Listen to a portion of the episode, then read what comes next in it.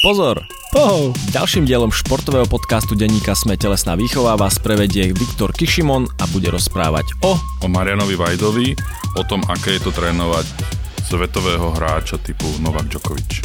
Prečo stále tenisu vládnu takí traja starší páni a nechajú čakať tých mladých talentovaných juncov a dokedy ich nechajú čakať. Veľa rôznych zaujímavých vecí. A dozviete sa aj nevyžiadanú radu, ako správne returnovať v tenise. Áno, niektorí ju dokážete aplikovať a niektorí nie ako ja. Výborne, prajeme vám príjemné počúvanie.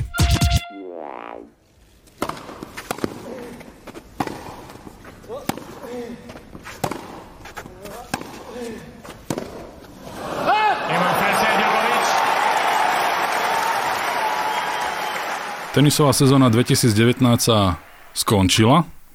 Skončila sa finále Davis Cupu a na druhom mieste svetového rebríčka je meno tenistu Novaka Djokoviča, pri ktorom je už dlhé roky jedna významná slovenská osobnosť trénerská Marian Vajda, ktorý práve sedí oproti mne a určite nám porozpráva všetkým veľa zaujímavých vecí o Novakovi Djokovičovi a o svetovom tenise, takže ho tu vítam.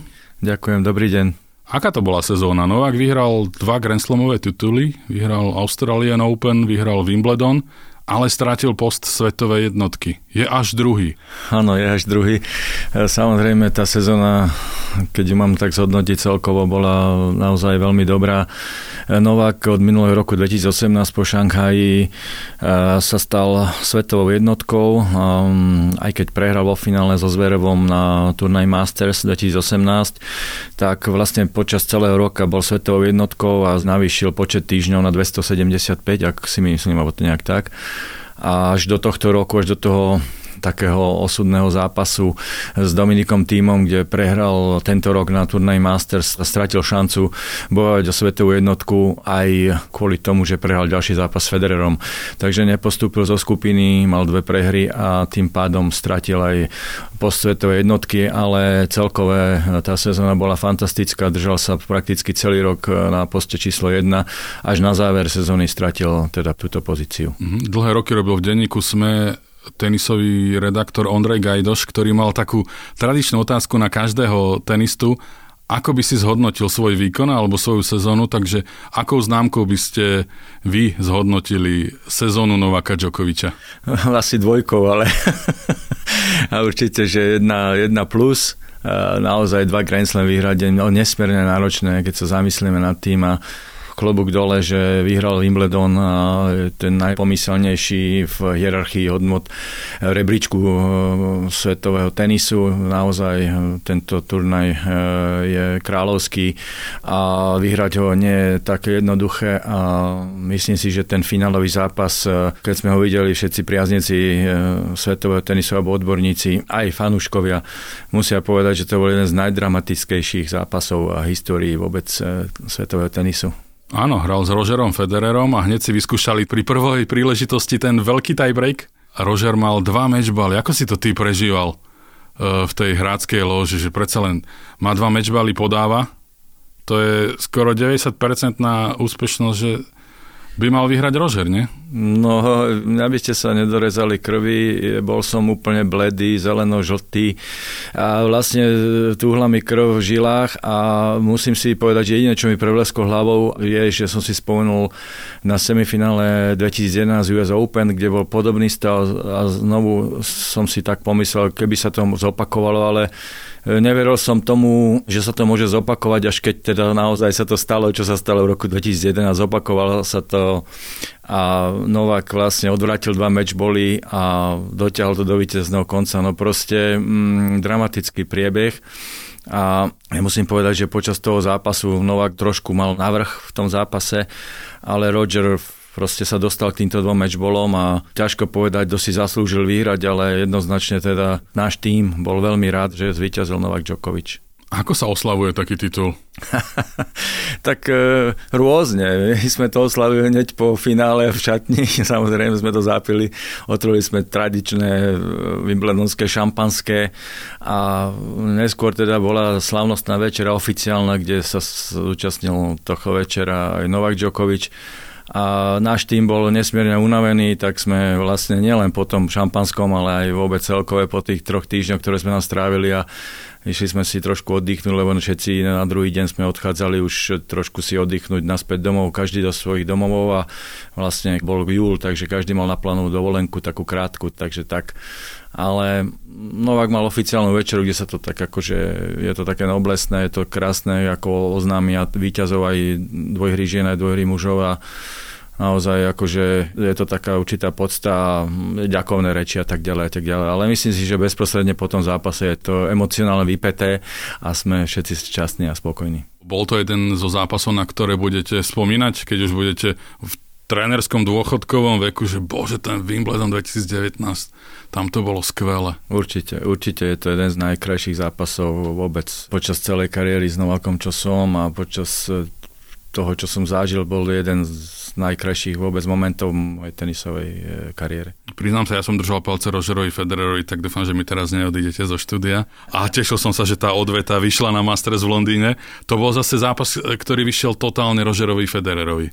Áno, áno, to bol fakt zápas, ktorý mu vyšiel naozaj, na čo siahol, vlastne premenil víťazný bod a vynikajúco servoval naozaj 82 alebo 6% prvých servisov úspešných v prvom sete a boli tam trošku šance a nádej, že Novak sa vráti do zápasu. V druhom sete mal nejaký break ball a nevyužil to, no bohužiaľ mal také flow Federer, že premenil vlastne každú šancu a nedal vôbec Novakovi dýchať v tom zápase, naozaj mu to vyšlo. Čo je teraz pre Novaka prioritou? Vyhrávať Grand Slamové tituly alebo byť jednotkou čo najdlhšie a vytvárať nové rekordy? Ono to je všetko dokopy, ale ja si myslím, že priorita budúci rok e, sú aj olympijské hry. Pre neho naozaj ešte nemá tú zlatú medailu. Myslím, že toto je taký ťahuň, ale určite Grand Slamy, veď to je to najvyššie v tom rebríčku a naozaj sa sústrediť na tie Grand Slamy viacej. No, každopádne som rád, že chce hrať celú sezónu, plnú sezónu a naozaj chce využiť ešte ten svoj vek k tomu, že keď je ešte stále v plnej sile, naozaj bude sa snažiť teda tie turnaj povyhrávať. Mm-hmm. Taký slávny austrálsky tréner Bob Brett povedal, že šampión nie je ten, kto sa stane svetovou jednotkou, ale ten, kto dosiahne maximum svojho potenciálu. Dosiahol už Novák maximum svojho potenciálu? No myslím, že ešte nie, že Novák je veľmi tvorivý a ten potenciál má ohromný, stále sa dokáže zlepšovať, stále hľada nové koncepty, jak byť lepší a aj v tých tréningoch sa snaží byť na 100%, ale nie len e, hlavne kvalitou a naozaj vie sa dobre pripraviť aj my ho vieme dobre pripraviť vlastne náš tým aj psychicky, aj vlastne technicky. Takže samozrejme ten potenciál má na to, aby ešte povyhrával niekoľko Grand Slamov, sám to tvrdí, sám to ako prehlásil vo svojich interviu niekoľkokrát, chcel by povyhrávať a prekonať e, rekord Federera. Takže to je veľká rezerva ešte a asi tak by som to nejak zhodnotil a stále aj budúcu sezónu máme také menšie góly, akože kde by sme ho chceli zlepšiť hlavne na servise a forehande a volejoch to stále zlepšujeme a vylepšujeme, takže máme ciele e, ako náš tým do budúcna a na budúcu sezónu hlavne. Uh-huh. Do týmu pribudol Goran Ivaniševič, on by mal sa postarať o lepší servis ako známy bývalý bombardier, Wimbledonský víťaz. Ako môže Goran Ivaniševič pomôcť niekomu ako je Novak Djokovic, ktorý predsa len nemá to tak zautomatizované, ako mal Goran, že sa postavil, vyhodil to tam a ľavačkou zabil, kde chcel. Áno, Novak e, nemá takú tú automatiku v tom servise, samozrejme o to je to lepšie, že sa to dá stále vylepšovať. Goran mal prirodzený pohyb biomechanický v tom servise, aj tou výškou teda samozrejme to bolo umožnené, že servoval e, veľmi dobre, ten náprah mal kratší a hneď išiel švihovo do tej lopty, e, vyťahoval sa za ňou. Toto sa snaží len tak jemne naznačovať Novakovi, aby sa ťahal viacej vyššie za loptou, aby mal ten uhol e, bodu zásahu kolmejší ako vzhľadom do toho dvorca, do toho servisového pola. No a nič také svetobornému nemení, lebo ten základ má Novak dobrý, ale čo sa týka tej švihovej fázy, tam niekedy stráca tempo, takže hovorím mu trošku aj do toho zmeny toho rytmu, aby mal trošku pomalší začiatok, možno rýchlejší koniec, ale hlavne chytiť rytmus toho servisu je strašne dôležité, čiže ono to vyznieva veľmi ako jednoducho ten servis u tých mm, svetových hráčov, najmä tej prvej trojky, že je veľmi ľahko a vôbec, že to vypadá ľahko, ale je to len vlastne správny biomechanický pohyb a prenesenie tej váhy, čiže ono to vyzerá veľmi jednoducho, veľmi ľahko, ale uskutočniť to je niekoľko hodinový tréning a vlastne nie len niekoľko hodinové, niekoľko týždňov, aj ročne, aj roky kým sa do toho dostane, kým dostane tú dokonalosť. A však tam už rozhodujú maličkosti a tá maličkosť je naozaj ukrytá o centimetr vyššie si ju vyhodiť loptičku a lepšie ju zasiahnete, len to musí hráč pochopiť a vedieť to tak urobiť. A aký je Novak zverenec? Počúva, alebo je tvrdohlavý, alebo ide si svoje a keď zistí, že tá vaša rada bola tá správna, tak pochopí, že áno, však mi ten tréner nechce zle. Aký je? Je všetko dokopy. je aj počúva, je tvrdohlavý a to je dobre, že je tvrdohlavý, lebo vlastne si verí a má zdravé sebavedomie a pre trénera je strašne dôležitá informácia, to podať, ako sa podá tá informácia tomu hráčovi. Je to veľmi dôležité. Nepovedať mu naviac veci, povedať mu správnu vec v daný moment. Je to je veľmi zložitý aj on a samozrejme je to dobré, lebo ja si vyberám kvalitu informácií, kedy mu čo povedať. Takisto s Goranom komunikujeme na jednodennej bázi a aby sme vedeli, ako ho zlepšiť, lebo priveľa informácií zase nevie spracovať, musí sa dať jedna informácia na tej pracovať a overiť si to. Čiže samozrejme navonok to vypadá, že Novak nepočúva, ale vo vnútri si to veľmi dobre analizuje a vyvodzuje tú správnosť tej informácie, že či je to dobré a tým tréningom to zistuje. Treba okolo neho chodiť po špičkách, alebo mu môžete povedať aj niečo ostrejšie? Ale samozrejme, takíto hráči potrebujú hlavne kľud, e, potrebujú sa skoncentrovať hlavne pred zápasmi, e, netreba tam vstupovať a netreba tam e, hovoriť nejaké veľké slova, ale potrebuje byť dobrá psychika, čiže on už vie, čo má robiť, automatizmus má, len ide o tú psychiku, ide o to, že chce vyhrať, že nezlomí sa, že bude odolný a to je strašne dôležité v týchto momentoch, čiže netreba okolo neho chodiť a hovoriť mu veľa vecí, lebo každá informácia má svoju odozvu a vy potrebujete mať tzv. nemyslím, že vyprázdnenú hlavu, ale vy musíte mať tú koncentráciu tej energie nesmierne zacielenú na ten samotný zápas a netreba mu dávať e, priveľa ruchov. Takže ako vyzerá taký váš tréning? Že pre tréningom si niečo poviete, alebo stojíte na kurte, podávate mu loptičky, pozeráte ako hrá a dovtedy mu hovoríte niečo, alebo po tréningu si sadnete a poviete, že tuto to nebolo dobré, alebo je to skôr práca psychologa? Keď máme prípravu, tak hovoríme stále počas tréningov, vylepšujeme to práve aktuálne v tréningu. Keď je turnaj, tak e, snažíme sa tie informácie trošku menej vnúcovať tomu hráčovi, že čo má robiť správne, lebo už ide o tú psychiku. Čiže, ale vždycky niečo, keď sa ten hráč spýta, že proste čo robí, lebo sa nevidí v tom danom momente, tak mu povieme, že to netráfa dobre tú loptičku, nezasahuje ju pred telom, alebo vylepšujeme biomechaniku servisu, že stráca rovnováhu, alebo nemá rytmus, to sú len také základné informácie, ktoré on hneď pochopí a hneď sa dostane do toho správneho rytmu v tom zápase. No a samotnú taktiku máme pred zápasom, to si rozoberáme, máme na to aj analytikov, ale aj my s Goranom samozrejme vieme, už približne teda už poznáme tých hráčov a chodíme aj skautovať pred zápasmi, aby sme vedeli aktuálnu formu tých hráčov, e, s ktorými má hrať, takže sa dohodneme, že čo už každý kto povie. A prípadne k tomu zápasu, kde má super aké slabiny, to je myslím, že všeobecne dané pre všetkých hráčov, myslím, že už to robia všetci tréneri takto, takže aj Novak sám vie veľmi dobre, lebo s nimi hral tisíce zápasov, jak kto akú slabinu, ale E, samozrejme všetci sa vylepšujú, aj Federer, aj Nadal, čiže vidíme to dnes, že každý hrá skoro dokonalý tenis, takže tam rozhodujú maličkosti a treba si to všímať, že momentálne v tom týždni možno nejde mu tak servis, možno má kratší druhý servis, že nevie to tak spracovať, takže treba ísť možno viacej do druhého servisu alebo niečo také, čiže aktuálne si meníme podľa danej situácie tú taktiku a je to krásna tvorivá práca a baví nás to. Takže asi tak. Vy ste s Novakom, ak sa nemýlim, 12 rokov s jednou krátkou pauzou. V roku 2017 ste z týmu odišli a Novak začal prehrávať, nedarilo sa mu, nebavilo ho to asi a klesol až na 22. miesto svetového rebríčka, áno, čo by za to dalo 99% ostatných hráčov, ale pre Novaka Djokoviča je to neúspech. Vrátili ste sa a Novak znova išiel na posvetové jednotky. Vy ste vtedy, som čítal niekoľko vecí, boli ste dosť kritickí k tomu, ako sa možno správal aj Novák a jeho okolie. V akom stave ste našli uh, Nováka Djokoviča v tom roku 2018, keď ste sa k nemu vrátili?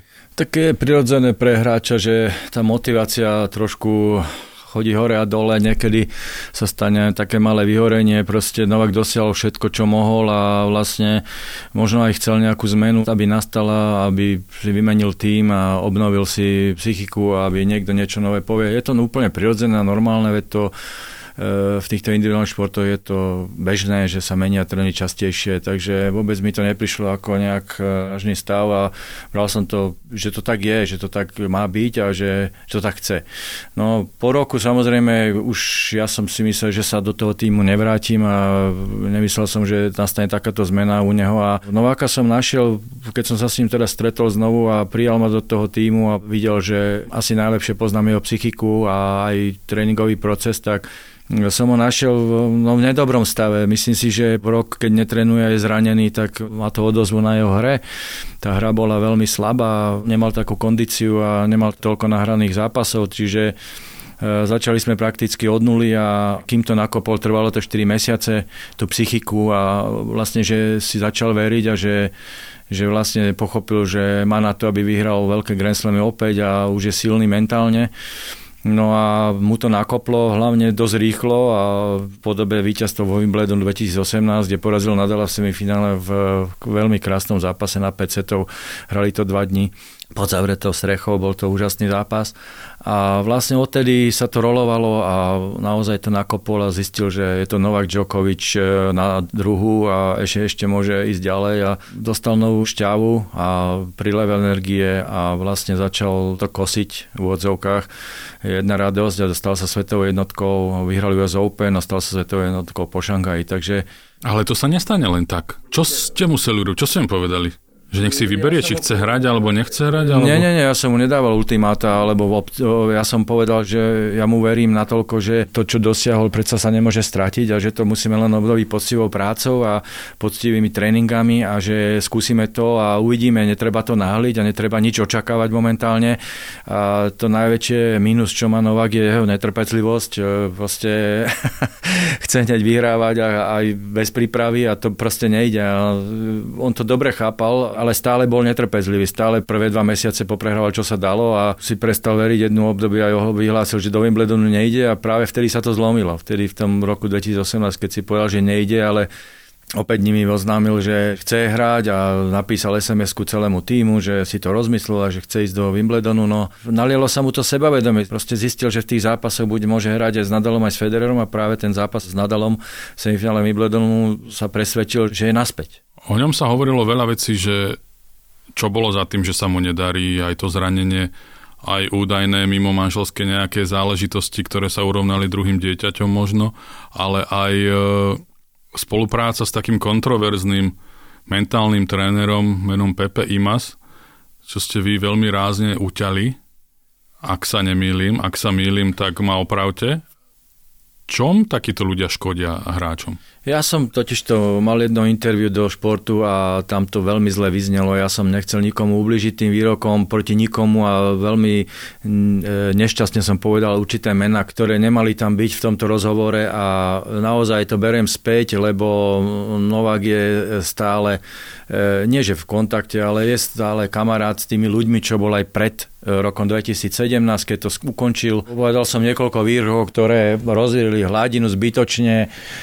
Na Nahral som niektorým ultrafanúšikom v Srbsku a vôbec po celom svete sa rozvíjala taká hladina, že Novak je pod vplyvom nejakých guru a nejakých mentálnych koučov. To vôbec nebola pravda.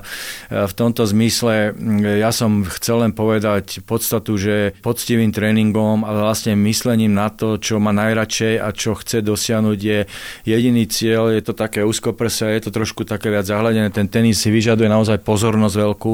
Tak len to som chcel povedať, že týmto sa dostal naspäť, ale to, že má okolo ľudí, okolo tým, ktorý mu fandí, ktorý chce, podporuje aj tí psychológovia, ktorí boli, alebo mentálni kouči, sú dôležití samozrejme odbúrať ten obrovský stres, ktorý má pred zápasom. Nikoho som nechcel akože napadnúť ani povedať, že to robí zle, lebo naozaj Novakovi to pomáha aj tá mentálna stránka, že sa to odbúra, že medituje, že proste proste je to dôležité pri tom obrovskom strese, že musí stále vyhrávať, dennodenne musí byť pripravený a mať ten fokus, tak nie je možné udržať tú psychiku stále na tej úplne najväčšej, na úplne každodennej delosti. Takže tam treba vedieť aj pracovať s tou psychikou. A ja to ako tréner viem e, samozrejme vypichnúť z svojich skúseností, že čo by ten hráč asi potreboval, ako sa uvoľniť, ale to nie je všetko. Naozaj je dôležité mať tým ľudí v takejto pozícii, ako je svetovej jednotke, tým ľudí, ktorí ho podporujú a ktorí vedia aj s tou psychikou pracovať. Ako veľmi stráži ten tým osobnosť Novaka Djokoviča, že ja som mal to šťastie s ním osobne komunikovať, je to veľmi milý spoločník, ale veľmi ťažké sa aj k nemu dostať a keď sa už k nemu človek dostane, tak je to fakt veľmi príjemné a odpovede nie sú frázoidné a veľakrát sa mi to stalo s mnohými osobnosťami. Prečo ich tak strážia? Alebo ten tým, že nepustí ľudí úplne k ním, chápem, asi je o nich obrovský enormný záujem. Áno, je to, hovorím, že veľmi dôležité sa sústrediť na ten cieľ a ten cieľ vám odburovajú aj priveľa médií, priveľa pozornosti, priveľa aktivít, čo sa týka komerčných aktivít spojené s reklamami hráča samotného, agentúr.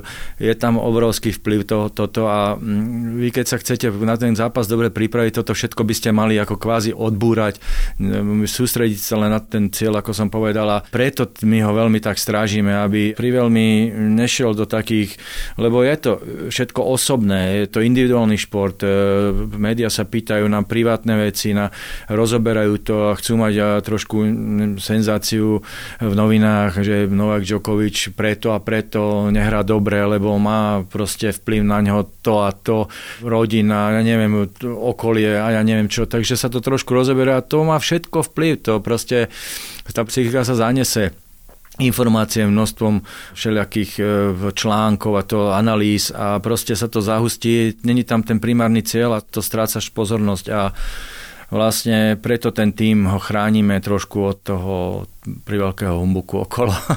Ja som trošku úplne už išiel do psychológie, ale ja som strašne veľký tenisový fanúšik a hry. A mňa zaujíma, sú rôzne typy hráčov, že viem, že niektorým hráčkam, ale aj hráčom stále musí tréner ukazovať, kam majú kedy podať že hrá sa game a je zhoda a pozrie sa do lože a tam už ide znamenie, že ja von z dvorca. A mne to je proste, je to profík, mal by vedieť, čo robí. Aký typ je nole? Ukazujete si, alebo on presne vie, že aha, teraz podávam na výhodu a podám mu to von z dvorca. Že je to zautomatizované, alebo je to, ukazujete si, neukazujete no, si? v prvom rade idem proti pravidlám, lebo samozrejme sa nemá koučovať, ale všetci tréneri sú na ihlách, samozrejme, a vidia tú hru zo svojho pohľadu, ale ja sa snažím vnímať Nováka ako z jeho pohľadu, ako vidí tú hru. Snažím sa jeho očami to vidieť, lebo samozrejme on vytvára tú hru. A samozrejme, keď vidím nejaké nedostatky, či už technické, alebo taktické, alebo čo, snažím sa ho trošku e, pozbudiť, alebo povedať mu nejakú informáciu, poslať mu tam pozitívnu energiu, ale niekedy naozaj e, ten hráč sa nevidí, ani ako čo robí, ani ako niekedy je v tých emóciách a v tom takom napätí, že vyhrať, niekedy sa dostávať do negatívnych, lebo pri veľké zodpovednosť alebo pocit z tej prehry vás zväzuje, že naozaj niekedy sa musíte vyrovnať s tým, že môžete aj prehrať a toľko emócií, čo tam je, sa nevidíte, zabúdate na primárnu hru a čo máte urobiť, aký cieľ, či tú taktiku dodržať, alebo či proste len hrať a ísť na víťazstvo, stratíte tú pointu. Takže niekedy ho nakopnete len pár slovami, len to, že vlastne ste s ním, že mu tú informáciu dáte správnu, alebo aj nesprávnu, proste chce vedieť. Niekedy sa pýta napríklad, že kam seruje ten hráč. Ja to sa nedá vidieť, akože kde seruje, vy to musíte vidieť ako hráč, ale on potrebuje len vedieť, že ste s ním tam Yeah. A on sa nakopne, lebo sú krízy, minikrízy v tých zápasoch a milisekundy, kedy sa musíte rozhodnúť a proste ten hráč by to mal sám vidieť. Keď je dobrý hráč, tak to číta. Sú hráči, ktorí potrebujú, vyžadujú si ako nadal od Tonyho Nadala alebo od moju, potrebujú nejakú informáciu, kde má servovať, lebo niekedy naozaj nie je to len o tom sebavedomí, ale o tej vývoj hry a ako hráč tam niekedy stratí sa v tých emóciách, takže potrebuje nejakú tú radu. A potom sa zase nakopne a zase ide a bojuje a všetko mu zaklape. Ale keď sú tie mini krízy, tak niekedy sa z toho nedá dostať a musíte chvíľu čakať, ale vtedy je na to ten dobrý tréner, aby keď je ten negatívny proces, aby ste ho pozbudili a mentálne nejakou radou pomohli. Ukazujú aj Federerovi? Prípustná odpovede nie.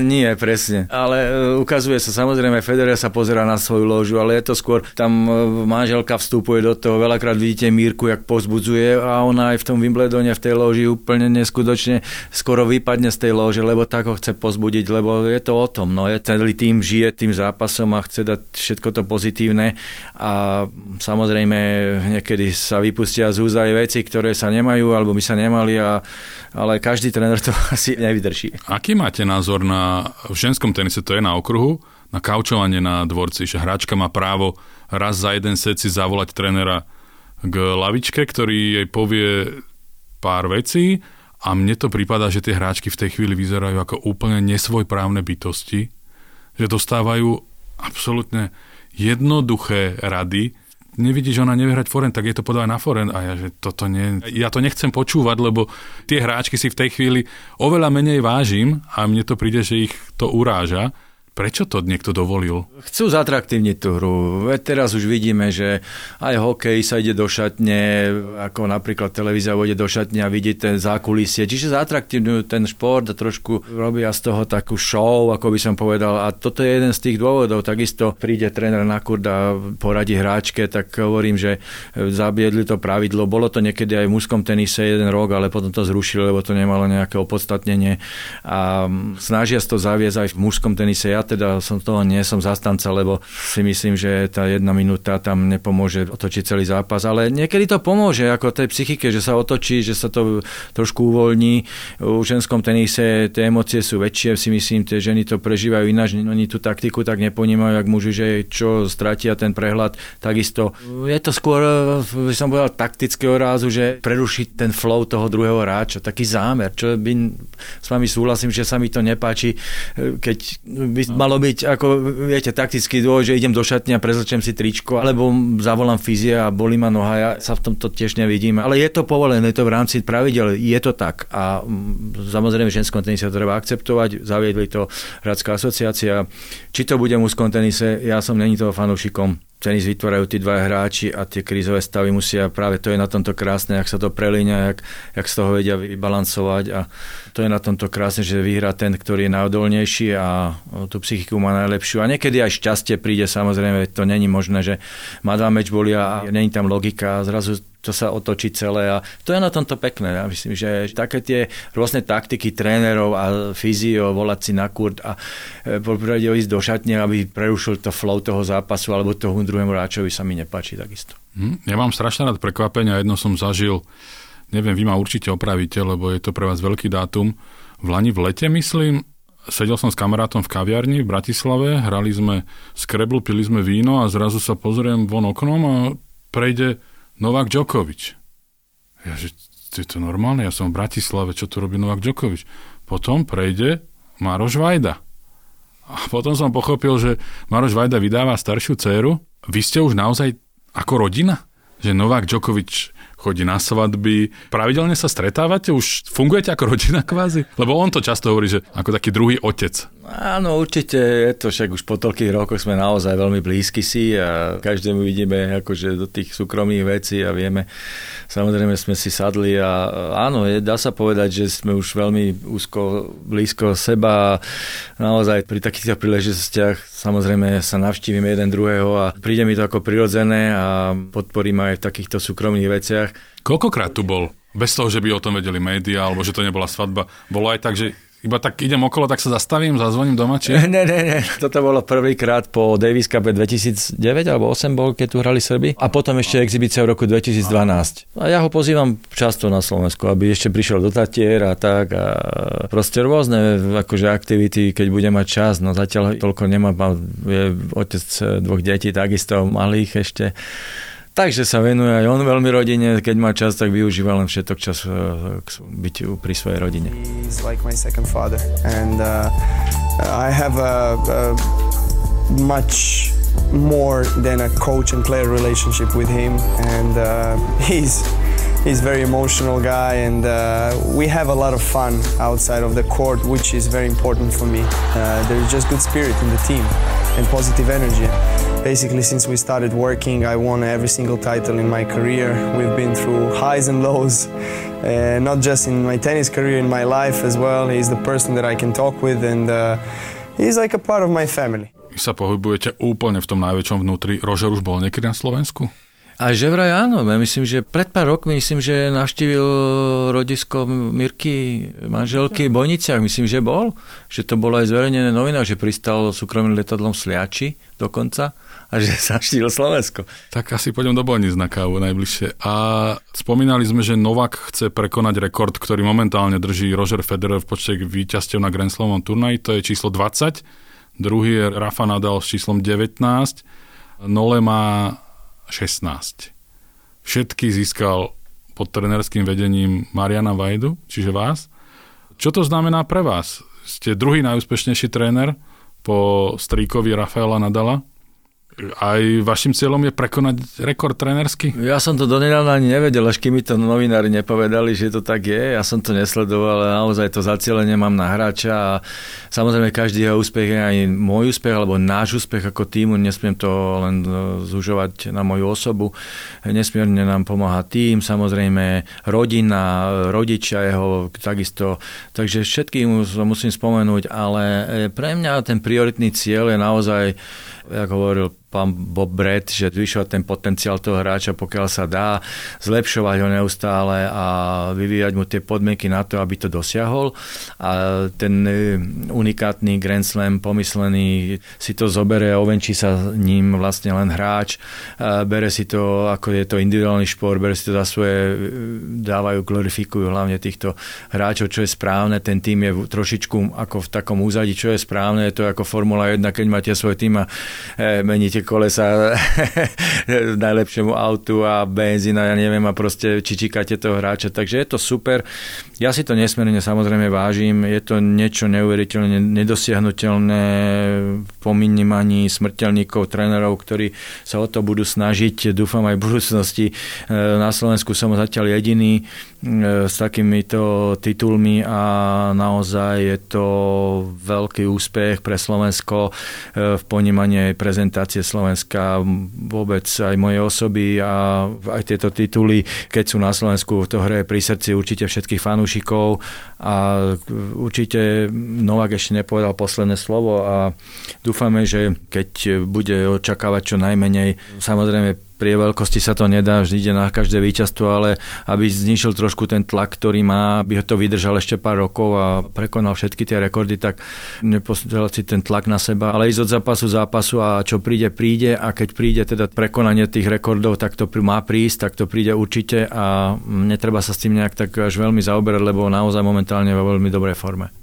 Koľko veľkých hráčov vás chcelo odlákať od Novaka Djokoviča? Naši poslucháči to určite nikomu neprezradia. Nie, takže... bolo ich pár. Samozrejme počas kariéry Novaka mi volal Dimitrov, volali mi, mal som ponuky od Raoniča, od Plíškovej, od uh, Mladenovič a mal som dosť ponúk v tom medzi období, ale aj počas trénovania teda uh, s Novakom mi volal napríklad Dimitrov, vtedy ešte mladý, uh, agentúra mi volala samozrejme, takže E, mal som tu možnosť, ale samozrejme bol som v procese a nechcel som, pokiaľ neskončím teda s ním, s Novakom, tak som nechcel preskakovať na nejakých iných hráčov.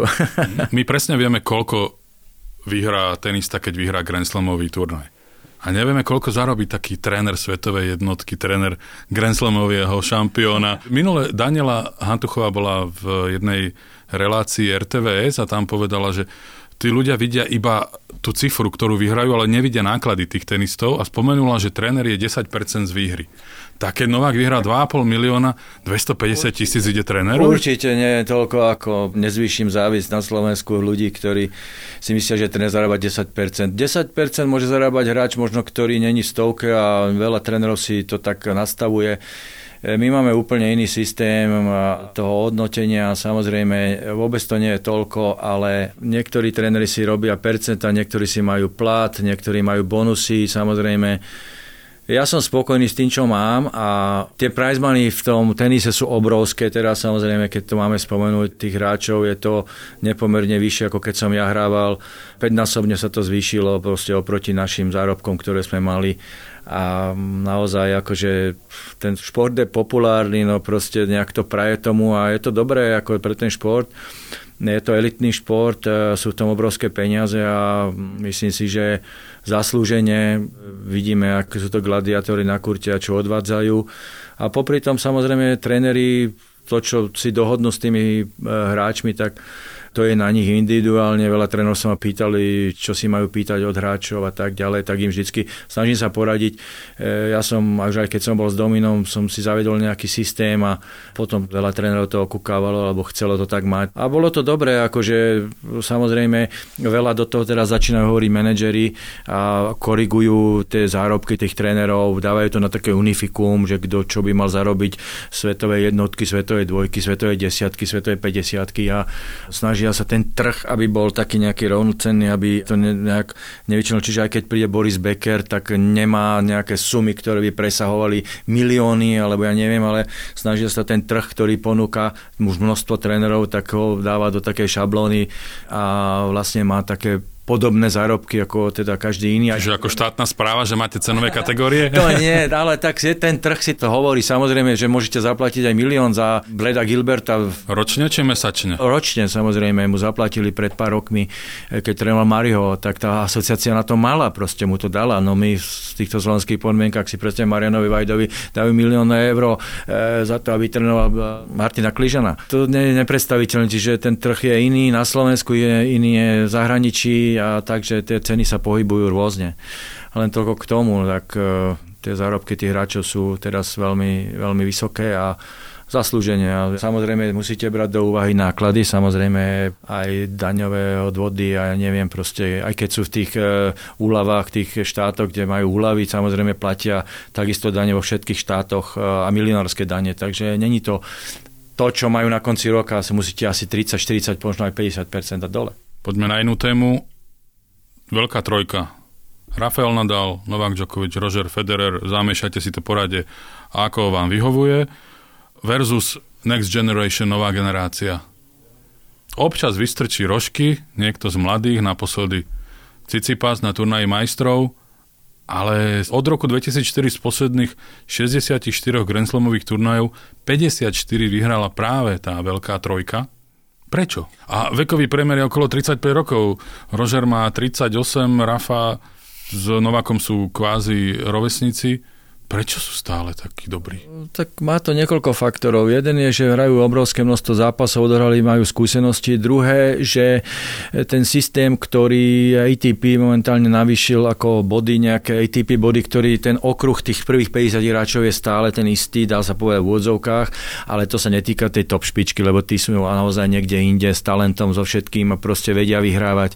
Tí traja sú proste enormne odlišný od tej next generation, ktorá prichádza. Oni už v mladosti, proste v 18 rokoch boli vynimoční, vyhrávali Grand Slam do 20 rokov, Novak vyhral v prvých 20 rokov už Grand Slam, Roger Federer 21 rokov, Rafael Nadal 22 alebo nejak 23, prvý Grand Slam, čiže sú jednak mentálne veľmi odolní, to je ať jedna. Potom sú fyzicky na tom stále veľmi dobre a aj technicky, čo sa týka Rogera Federera, je dokonalý vo svojej technike, čiže ekonomicky sa nenamáha toľko ten organizmus vie trafať loptičku úplne ináč, ako tí ostatní. Má tú pozornosť a tú reakciu o mnoho rýchlejšiu ako tí druhí. Proste neuromuskulárne mu to páli rýchlejšie ako tým ostatným hráčom. Ale samozrejme, že keď raz odídu, bude tam tá generácia, ktorá samozrejme bude vyhrávať Grand Slamy, teraz už ju môžeme vidieť vo Zverevovi, Cicipasovi, Beretíny a ja neviem, Medvedev a tým, tí už absolútne už dominujú takisto v tej mladej generácii a budú dávať tempo to, že sa ešte nedoťahujú, to je tým, že na tých Grand Slamoch proste nemajú tú výdrž, tú mentálnu výdrž, proste ísť na 5 setov a 7 zápasov po sebe a ešte to nevedia stráviť a nevedia sa, keď vyhrajú jeden zápas, ešte ten ďalší je riziko, že prehrajú kvôli tej koncentrácii. Myslím si, že neprospieva ani toľko mediálny tlak a obrovské peniaze, ktoré majú za sponzorstvo. To im trošku ako múti hlavu a ten primárny cieľ je je potom niekde inde a ten športový cieľ teda si myslím, že zaostáva cítia sa už také rýchlo hviezdy, také rýchlo vykvasené hviezdy, aj keď im nechcem ubližovať, lebo sú naozaj talentovaní, ale toto im vadí a zatiaľ sa nevedia o to odprostiť. Ako dlho títo traja veteráni ešte vydržia? Podľa výrokov Rogera Federera povedal, že ho to bude baviť dokedy, ja neviem, možno bude môcť vládať, čiže není ohradinčený. To isté Novak Djokovic povedal. Minulo mi povedal, že chce hrať teda budúci rok Olympiádu, ale potom ešte do roku 2024 ešte Parížom a možno skončí teda ako Paríž. Takže e, tie ciele sú vysoké stále a takisto Rafael Nadal, tam je to trošku riziko tých zranení, že vždycky, ale vidíme, že už sa vrátil niekoľkokrát a stále, stále dominuje, na tento rok skončil svetovou jednotkou, takže tam nemajú ako keby limity, veď stále dokazujú vyhrávať Grand Slamy a tam ten limit nemá v tej psychike, keď sa raz zablokujete tak potom naozaj môžete skončiť. Čiže títo mladí to už tiež rozpoznávajú, že sú tiež odvážnejší a ten tenis napríklad, keď ste videli teraz to Masters, tak uh, tie výmeny niektoré trvajú len 1, 2, 3 údery a idú do toho. Takže není to už také, že hodím loptičku a hrám, ale chýba im ešte vytrvalosť na tých veľkých Grand Slamoch. Tak hrá napríklad Medvedev. Ja by som s tým nemohol, aby som položil raketu, hraj sa o stenu. To sa nedá.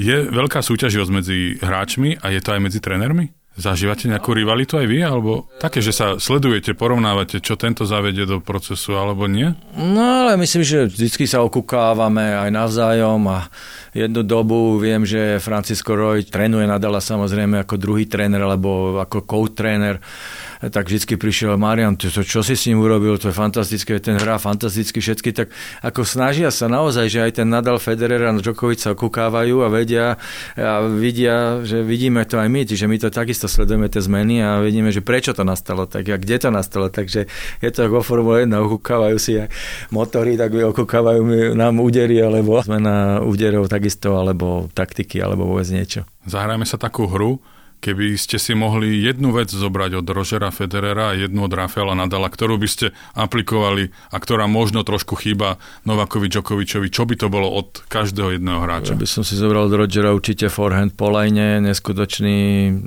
hlavne servis, prvý percento prvého servisu je asi ten servis a od Rafaela Nadala, mm, tak tým, že je lavák, sa dá ťažko niečo, akože, ale keby teda už, tak e, to je jak stroj, to je proste, on nemá ako keby, nie že emociu, ale to je neuveriteľný bulldog, to je akože jedna glopte, tá psychika tiež, to je neuveriteľné, takže e, ja nechcem povedať, že Novak má zlú psychiku, ale tie emócie veľakrát vybuchne a to, ten Rafa je po tejto mentálnej stránke neskutočný ešte využijem prítomnosť najúspešnejšieho tenisového trénera a ja idem dnes večer hrať tenis.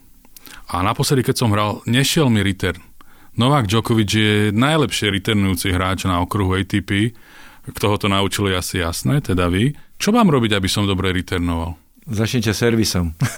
Ten mám celkom dobrý, ale return mi nejde vôbec. No, tak uh, musíte trošičku asi, možno musíte sa pozrieť asi, že čo robíte, či robíte veľký náprach, alebo e, či ste ďalej trošku od tej lopty, alebo vzadu moc stojíte, alebo či te treba skúste ísť viac dopredu, či nem, aby vám e, prišla viac reakcia na ten return. Možno robíte obrovský náprach, skúste skrátiť náprach, skúste nájsť rovnováhu do lopty a to vás posunie. Ako, samozrejme, musel by som to vidieť, že pre čo robíte, ale toto sú jedny z takých návodov, že aby sa vám rýchla reakcia, skúste si stupňovať do kurtu a možno budete reagovať rýchlejšie. Dobre, a return e, krížom alebo počare? Mňa učil bývalý tréner, že krížom to je dlhšia vzdialenosť, že tam je menšie riziko, že pokazím. Tam, kde je voľné. Kde vidíte voľné, tam zahrajte. Dobre, tak vás večer čakám NTC, môžete sa prísť pozrieť. Ja veľmi pekne ďakujem za vyživný rozhovor Marianovi Vajdovi a želám veľa úspechov aj v osobnom živote, aj pri trénovaní Novaka Djokoviča, aby ste sa vrátili na posvetové jednotky a Terebárs oslavovali zlatú olimpijskú medailu v Tokiu. Ďakujem veľmi pekne. Hosťom najnovšieho dielu pravidelného športového podcastu denníka SME Telesná výchova bol Marian Vajda, tréner eh, Novaka Djokoviča a spovedal ho Viktor Kišimon, odborník na tenis a športový redaktor denníka SME.